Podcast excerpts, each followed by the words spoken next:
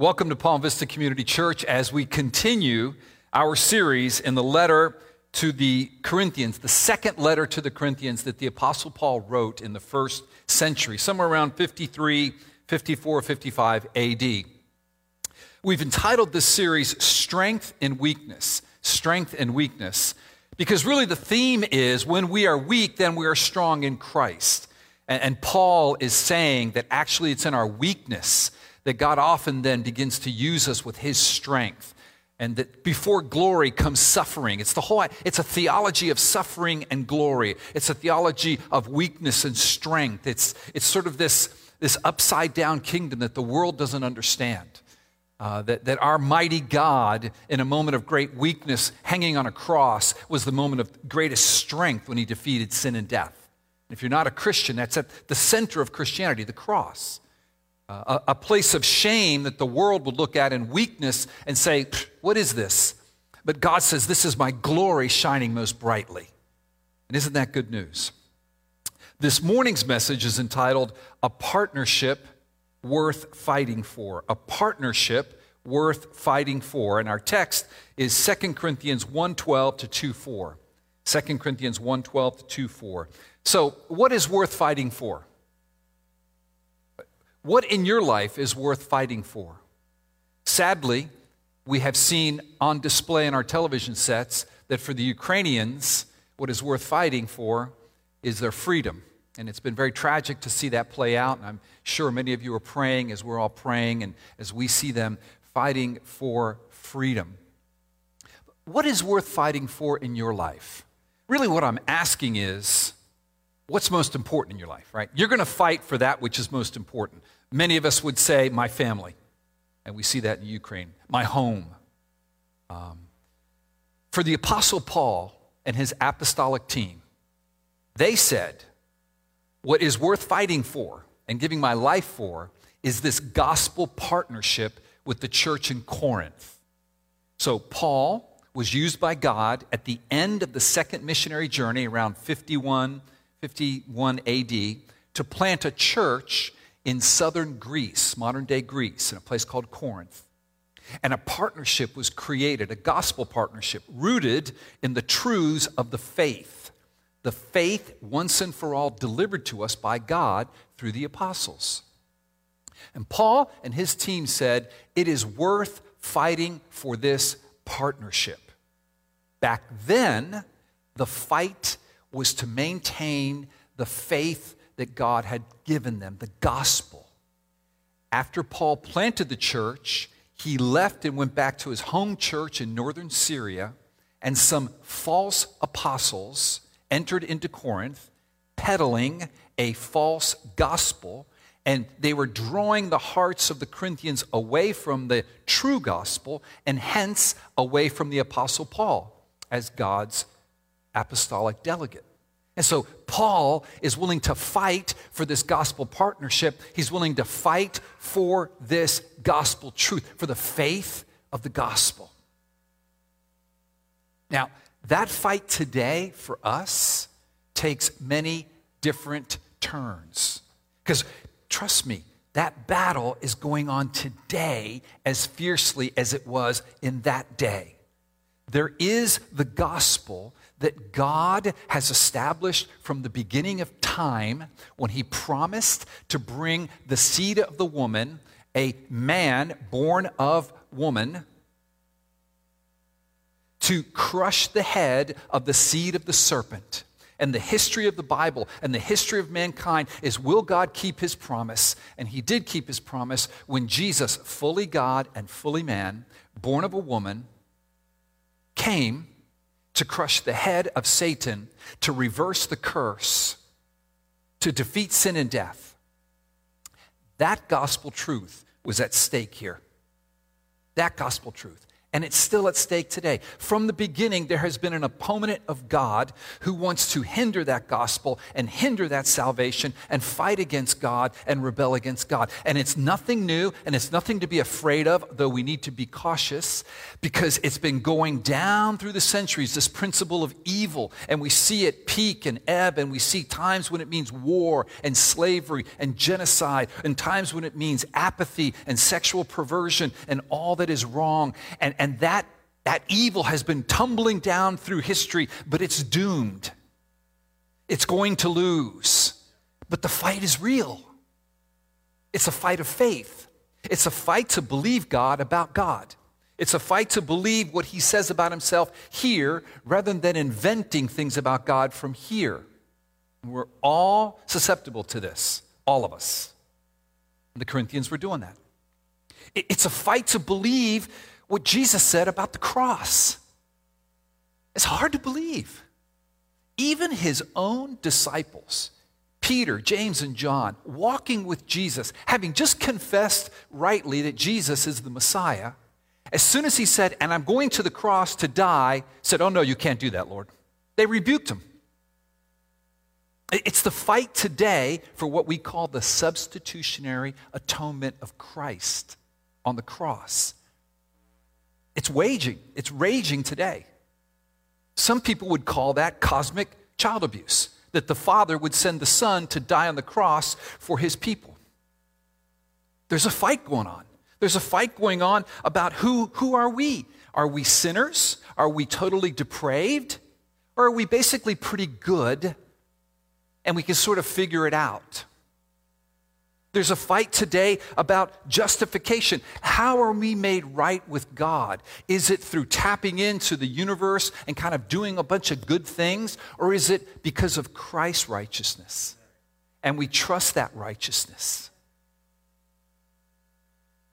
There's a fight for sanctification.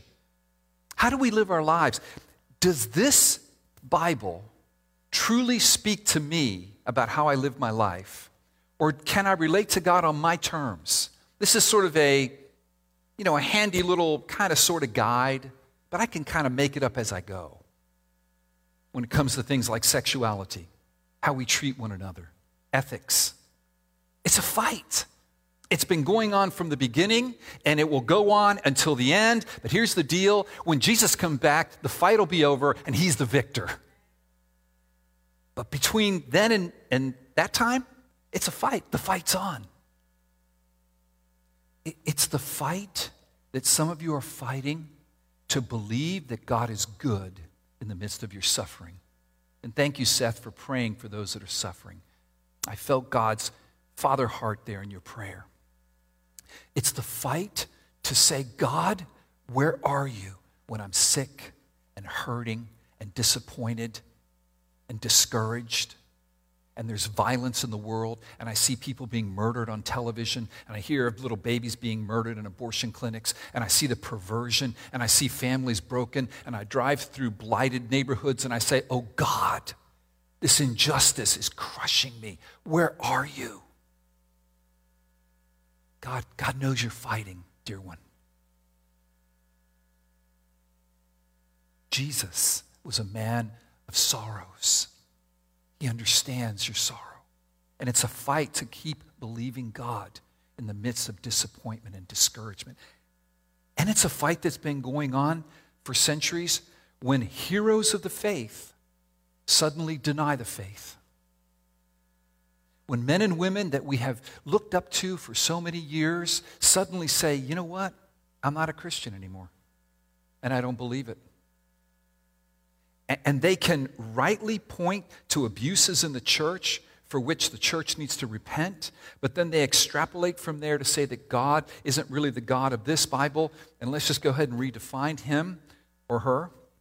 And, and they, they leave the faith. They deconstruct the faith to such a point that it's no longer the Christian faith. That's a fight of faith. It's a fight of faith. There seems to be a, a, a, wave. Those waves come and go, come and go. In the early church, there were waves of this. In the early church, it happened when, when uh, uh, Caesar uh, when Nero started persecuting Christians, imagine this, church, and some Christians, because they didn't want to die, denied Christ. And then after the, the problems went by, they wanted to come back into the church. Can you imagine that? And let's say your father didn't deny Christ and was, was killed, but then someone else denied Christ, but then came back to the church. Fortunately, we're not dealing with that today. But, but we are dealing with this wave of, of deconstruction and, and questioning so much that we suddenly say, I don't know if this is really authoritative. Why did Jesus have to die if we're not really bad? You know, knowledge, I think knowledge comes from within me, not here. This is the fight. Back then, it was a certain fight. Today, it's a certain fight. And in the future, it'll be a certain fight. Here's the one thing that's true God wins the fight. God promises to keep his people till the end. God promises to keep us till the end, no matter how confused or discouraged we might get. God will keep us. This is what he says to us today. This is what Paul said to Corinth that day. Here's the thesis Fight to stand firm in the faith. Fight to stand firm in the faith. This is what Paul was saying to Corinth. I will fight for this gospel partnership. Therefore, we must fight to stand firm in the faith. Is what he's saying to Palm Vista today. is what he's saying to Alpino. is what he's saying to you. And in our text this morning, he gives us not only why we fight to stand firm in the faith, but how we fight to stand firm in the faith. So let's look at it. Point one why we fight to stand firm in the faith. Oh, please hear me. You, you must hear this. This is God's word to you. The good news is that the reason we fight to stand firm in the faith is that God is the one who establishes us in the faith. If not, forget it. But because He does, this is the why. Why we stand, fight to stand firm in the faith. 2 Corinthians 1 21 to 24 because it is God who establishes us. On the screen. And it is God who establishes us with you in Christ. God establishes us with you. What Paul is saying is God is the one that built this gospel partnership, and because God establishes us with you, this is a partnership, this is a faith worth fighting for, and has anointed us, and who has also put his seal on us and given us his spirit in our hearts as a guarantee. But I call God to witness against me. It was to spare you that I refrained from coming again to Corinth. Not that we lord it over your faith, but we work with you for your joy, for you stand firm in the faith. Why do we fight to stand firm in the faith? Because God establishes us. Look at verse 21 again. God establishes us in the faith. God is the one who unites us with Christ, and God is the one who then puts in our hearts a desire to grow together toward Christ and to grow to be like Christ. The original word in the original language, which happened to be Greek, here it's translated establishes you. Look at 1 Corinthians 1:8 on the screen. 1 Corinthians 1:8. There it's translated sustain, who will sustain you to the end, guiltless in the day of our Lord Jesus Christ. Why do I fight? Because God sustains me. God establishes me. God will keep you and sustain you and establish you until the day of Christ. That's why you fight. Hmm. Why do we fight? Go back to verse 21 of 2 Corinthians 1. Because it is God who anoints us. Do you see that? Not only does he establish us, but he anoints us with you in Christ and has anointed us. This, this word anoint points to the gospel truth that we're saved, saved by the anointed one, Jesus, whose life, perfect life, was lived for us. His sacrificial death was died for our sins. We celebrated that in communion. Who rose from the dead, who ascended into heaven to then pour out the Holy Spirit upon us. So he anoints us. We fight. Why? Because he saved us. It's rooted in the gospel.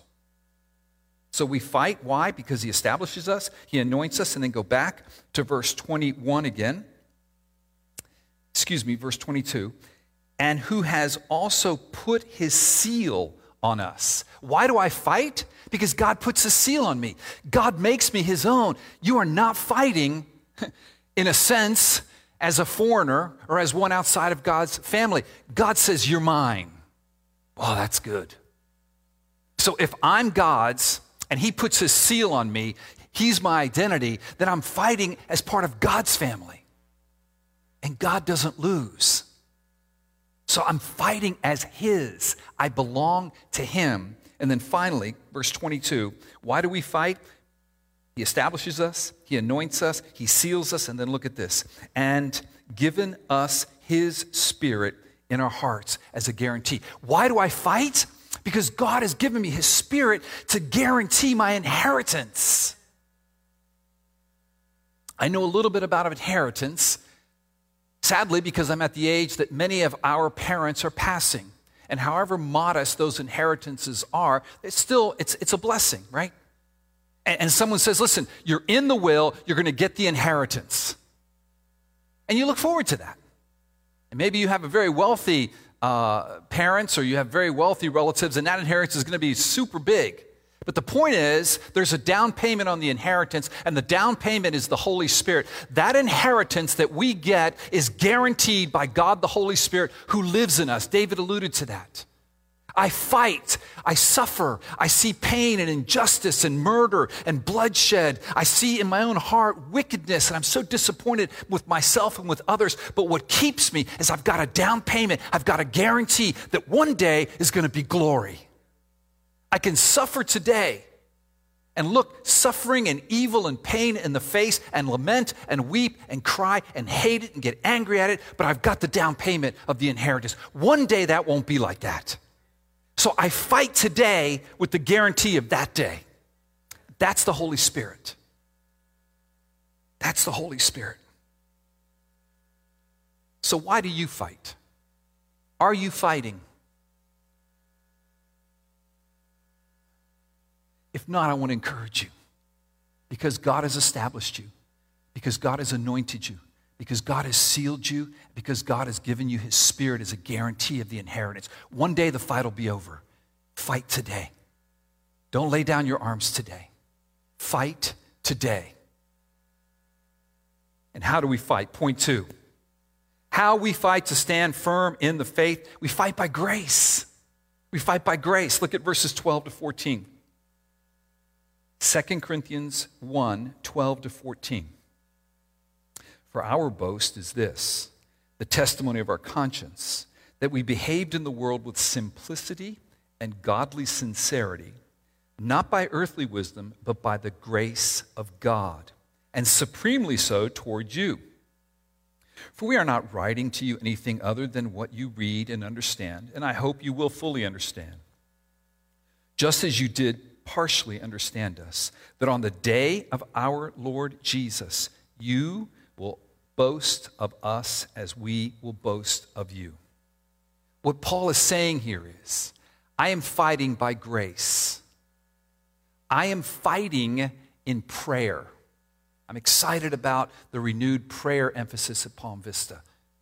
If you can, get here at 9:45 on a Sunday morning. If you can, log on and pray with us on Thursdays uh, at 12:30. And if you can't and God puts in your heart to pray at another time, let us know. Let's have hundreds of prayer meetings, micro prayer meetings, prayer meetings for folks during the week, prayer meetings at night, prayer meetings early in the morning. You see where I'm going with this? The spirit of prayer, we're a house of prayer. We, we fight by grace, and that grace is manifested in prayer. That grace points again to the gospel. We fight by the very life, death, resurrection, and ascension of Christ. That's what it means that we fight by grace in verse 12. Put it up there again.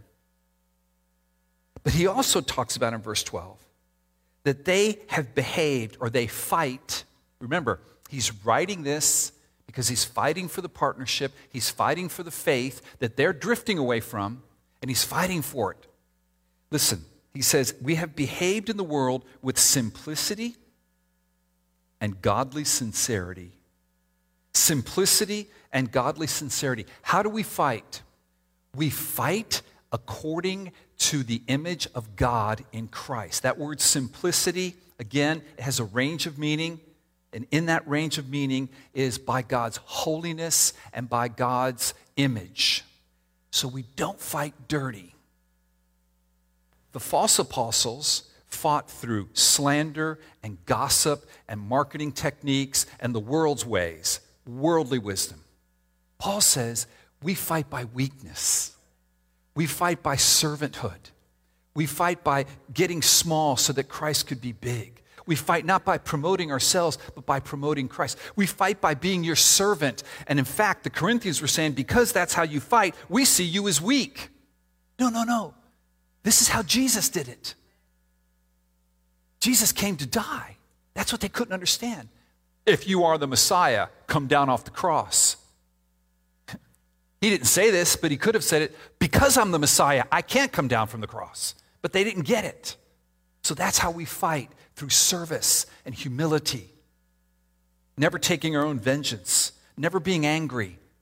The anger of man never fulfills the righteousness of God, but we are humble servants, broken men and women, strength in weakness.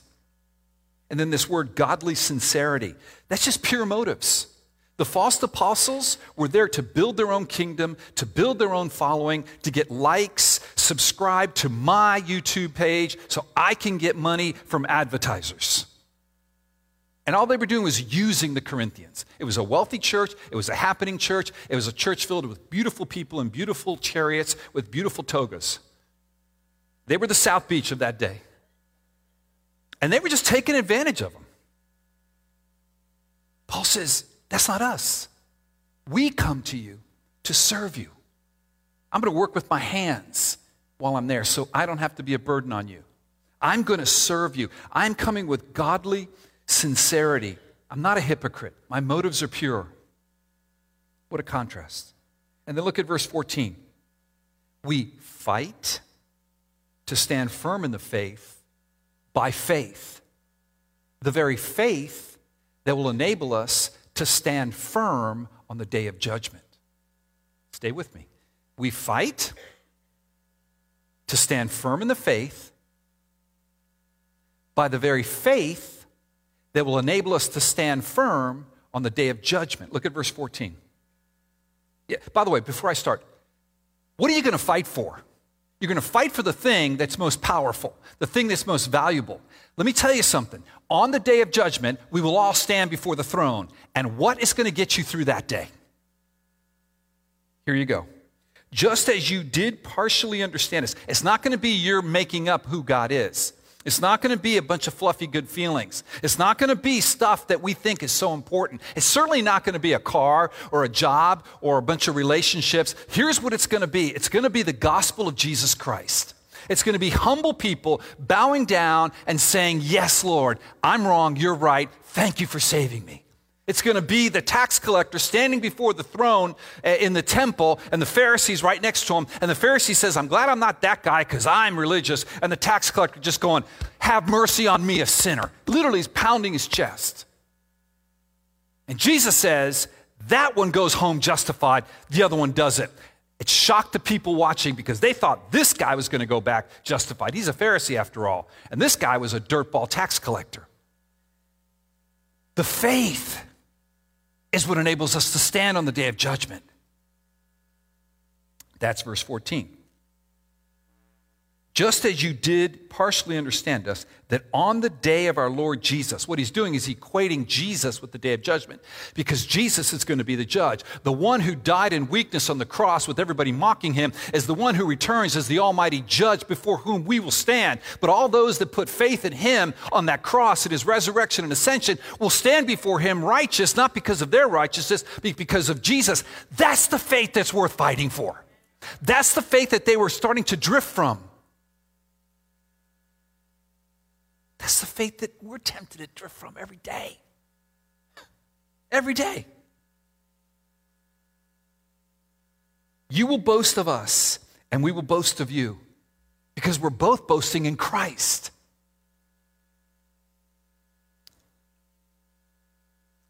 How do we fight? By grace, prayer. Huge point there. The gospel. How do we fight? With simplicity We do it in the image of God. We do it with humility. We don't employ the world's tactics. We do it with God's tactics, His image bearers. We do it with godly sincerity. We don't have hidden motives, but we truly care about others. We do it by faith that Christ will enable us to stand on that day. Do you think about that day? What is going to be your stand on that day? Communion is meant to not only look back, but also look forward. What about that day? What are you going to say? Everybody is going to stand before him. He will judge the living and the dead. What will you say? Oh, Christian. You will say, Christ, I have trusted you, however imperfectly. I have sinned so often against you, but every time I have said, Jesus, forgive me, and I've bowed my knee to you, and I've humbled my heart to you. He says, Oh, I will no wise cast out the one who has humbled himself or herself and confessed me and trusted in me. My blood has covered you. And finally, how we fight, we fight with humble confidence in our faithful God. Humble confidence in our faithful God. So I bid you, stay with me. This part can get a little tricky in the sermon, but I think it's important because this part, this part of Paul having humble confidence in the faithful God is the reason Paul got in trouble with the Corinthians. So let me read a couple of verses, and I'm going to throw a map up there. Hopefully, I can share what this looked like. What it looked like for Paul to humbly trust God and not his own force of personality or anything else to see these folks stand firm in the faith. Let's go to verse 15. 2 Corinthians 1:15. Because I was sure of this, I wanted to come to you first so that you might have a second experience of grace. I wanted to visit you on my way to Macedonia and to come back to you from Macedonia and have you send me on my way to Judea. Let me explain that via a map and some history. So on the screen, you should be seeing a map. If you see it, everybody shake their head if you see the map. All right, great. I can't see it on my screen over here. Um, if you look at the left hand side of the map, you will see modern day Greece. Then you will see to the right a body of water, the Aegean Sea. And then to the right of that, you'll see where it says Asia, that's modern day Turkey.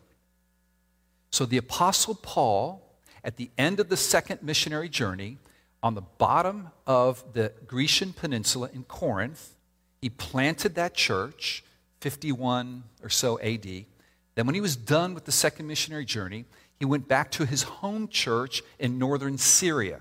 Syria should be on the right, sort of the right bottom section of the map. Antioch. He reported to that church. Then he began the third missionary journey.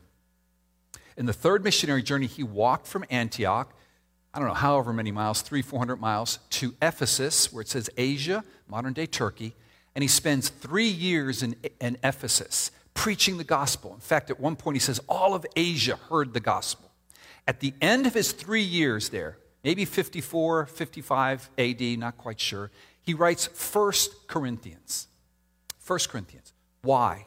Because he was hearing reports that the Corinthian church, the partners with him in the gospel, were straying from the gospel because they had let these super apostles come in, these, these, these guys that were not preaching the gospel, they were peddling a false gospel, turn their heart away from the gospel, and hence their heart was turning away from Paul and this gospel partnership.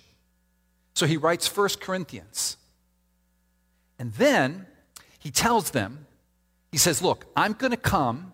I'm going to sail across the Aegean Sea. So, from the right hand side of the map, I'm going to sail across the Aegean Sea. I'm going to visit you in southern Greece first, and then I'll go up to northern Greece. Southern Greece is Corinth, Achaia.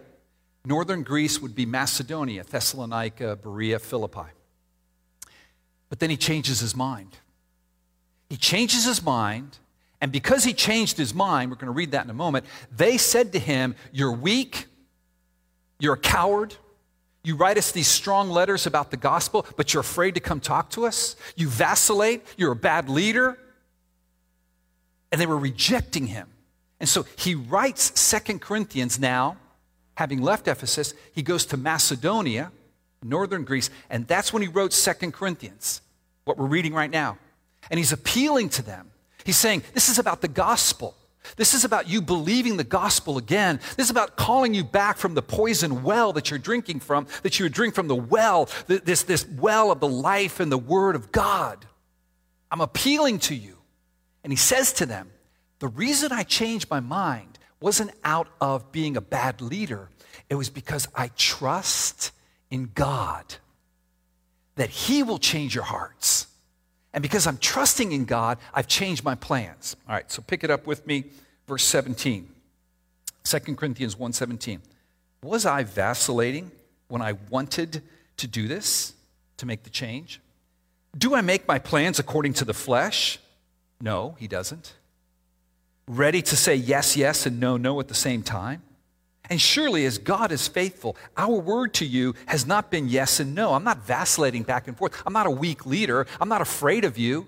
I'm not being moved by the winds of public opinion. For the Son of God, Jesus Christ, whom we proclaim to you, Silvanus and Timothy, these are those two apostolic team members that initially went with him to plant the church and I was not yes and no, but in him it is always yes. For all the promises of God find their yes in him. That is why it is through him that we utter our amen to the God of his glory. And then he makes this point I'm not coming to you I changed the plans because, verse 21, and it is God who establishes us with you in Christ. I don't have to worry about making this thing happen. God established it. God will make it happen. God told me not to go deal with the problem right away, not in a sense of urgency and panic and because I'm insecure about who I am as an apostle, try to fix it with you. No, no. God said, You preach the word to them and let me work on them. You go up to Macedonia. Why? Because God has established us with you in Christ. He really had faith in God. He didn't try to manipulate God. This church is God's church. Your family is God's family. Have faith in God. He has anointed us. He has put his seal on us. He has given us of his spirit in our hearts as a guarantee. But I call God to witness against me. It was to spare you that I refrained from coming again to Corinth. I didn't come to Corinth not because I'm afraid of you, because I'm sparing you, because I love you. Not that we lord it over your faith. I'm not coming because I'm not going to lord it over your faith. Lord knows we have been guilty of that at this church early in our, in our history, where we lorded it over people's faith. We have repented. If you don't know about that, great. Forget about it. It's history. But I'm just going to be honest with you in case you're watching and you were part of it. There were times where we forgot. We, I actually, we actually thought, mm, I actually thought I was the Holy Spirit. So you know what? I need to make sure someone understands this because if they don't, right? I got to beat it into their heads. Oh, Lord, forgive me. Paul was far more mature than that, and we're maturing. I think we've changed much. He says, Paul says, I don't want to lord it over you. That's why I'm not coming to visit you. Not because I'm afraid of you. Paul was half Cuban.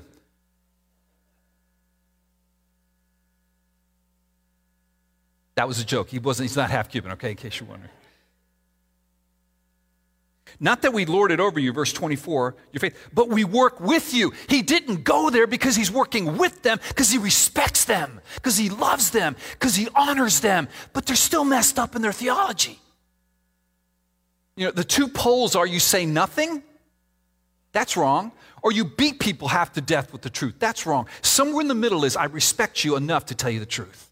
And then I step back and let God work in your heart. Preach it, Al lord it over your faith, but we work with you for your joy. Why did he do it? For their joy. Not because they irritated him, but because he loved them. He wanted to see them have joy. And you will never have joy if you stray from the gospel. I don't care what inventations you have in your mind of God. I don't care how comfortable it makes you feel with your sin. You will have joy. You won't have joy apart from God and His Word. You won't. You're going to have suffering. You're going to have pain. You're going to have rejection by the world, but you're going to have joy that no one can take away from you because no one gave it to you. God gives it to you. It was for the joy set before him that Christ endured the cross, which was shameful and painful and horrible. Do we think, as his disciples, that our lives are going to be any different? For you to stand firm in your faith, look at chapter 2, verse 1. He continues this theme. Remember, he's writing from Macedonia. He's already written a couple of tough letters. Listen to what he says, chapter 2, verse 1. For I made up my mind not to make another painful visit to you. For if I cause you pain, who is there to make me glad but the one whom I have pained? And I wrote as I did, so that when I came, I might not suffer pain from those who would have made me rejoice. For I felt sure of all of you that my joy would be the joy of you all. That's faith. I trust God and His Word enough that I don't have to bang it into someone's head. I can share it and pray. God will work it. God makes His Word fruitful and faithful. He just calls us to speak it faithfully. And then look, he, he concludes with verse 4 For I wrote to you out of much affliction and anguish of heart. Fighting for gospel partnerships, fighting to stand firm in the faith will cost us, but it's worth it.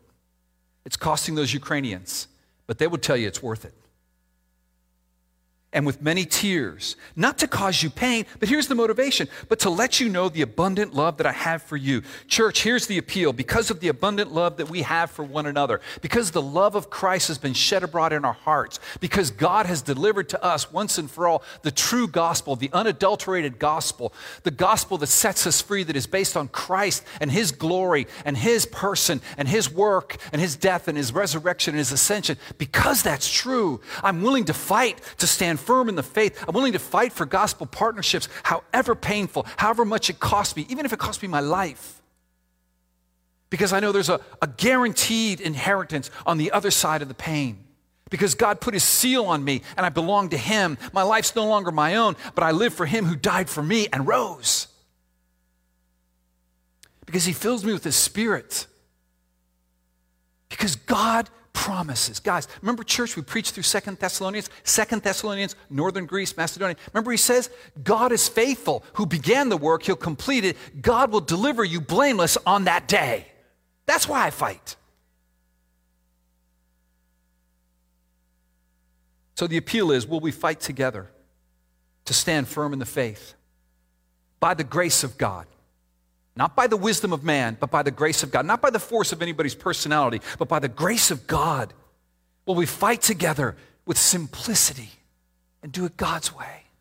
Honoring people, loving our neighbor, loving our enemy, not bad mouthing people, not being arrogant. Will we take the hit? Will we forgive? Will we love? Will we, will, we, will we fight with sincerity, not with mixed motives? And when our motives are mixed, then we repent quickly and we repent publicly. I'm sorry for my mixed motive. You know what? I wanted you to see this truth as much for what it said about me as a teacher as it says about God. Please forgive me. But now, the truth is still true. Will you believe it? And we fight by faith faith that God is faithful, faith that this is God's church. Worship team, you can join me here. Faith that this is God's, God's church here. It's not my church, it's not your church, it's God's church, but it is our church in the sense that He unites us together, He unites us to Christ, but He's the head of the church. No man is. And therefore, he knows how to mature his church, how to build worship teams, how to build diaconal teams, how to build elderships, how to have prayer meetings, how to reach the community. Do we, is our heart beat for the community around here that we say we want to see the gospel of the kingdom penetrate this community? And we fight by, by joy. Several times you read in this text that Paul says, I do it for your joy. I do it for my joy. The joy of the Lord is my strength. May it be our strength, church, as we fight to stand firm in the faith that has been once and for all delivered to us. Let's pray, and then we'll seal this with a song. Lord, I pray that you would give us a vision on this beautiful day. Lord, give us a vision of glory.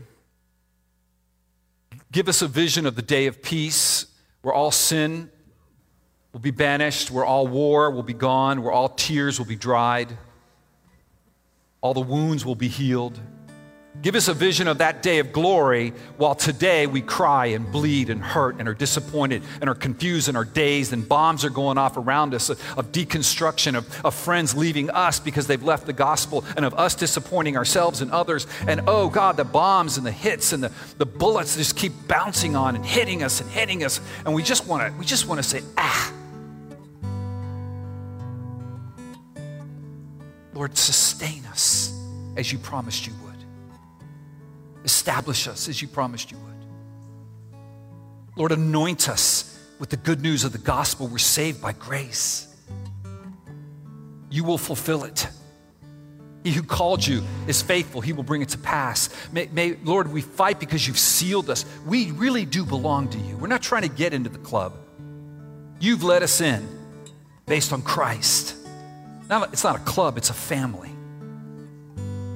May we fight because you filled us with your spirit.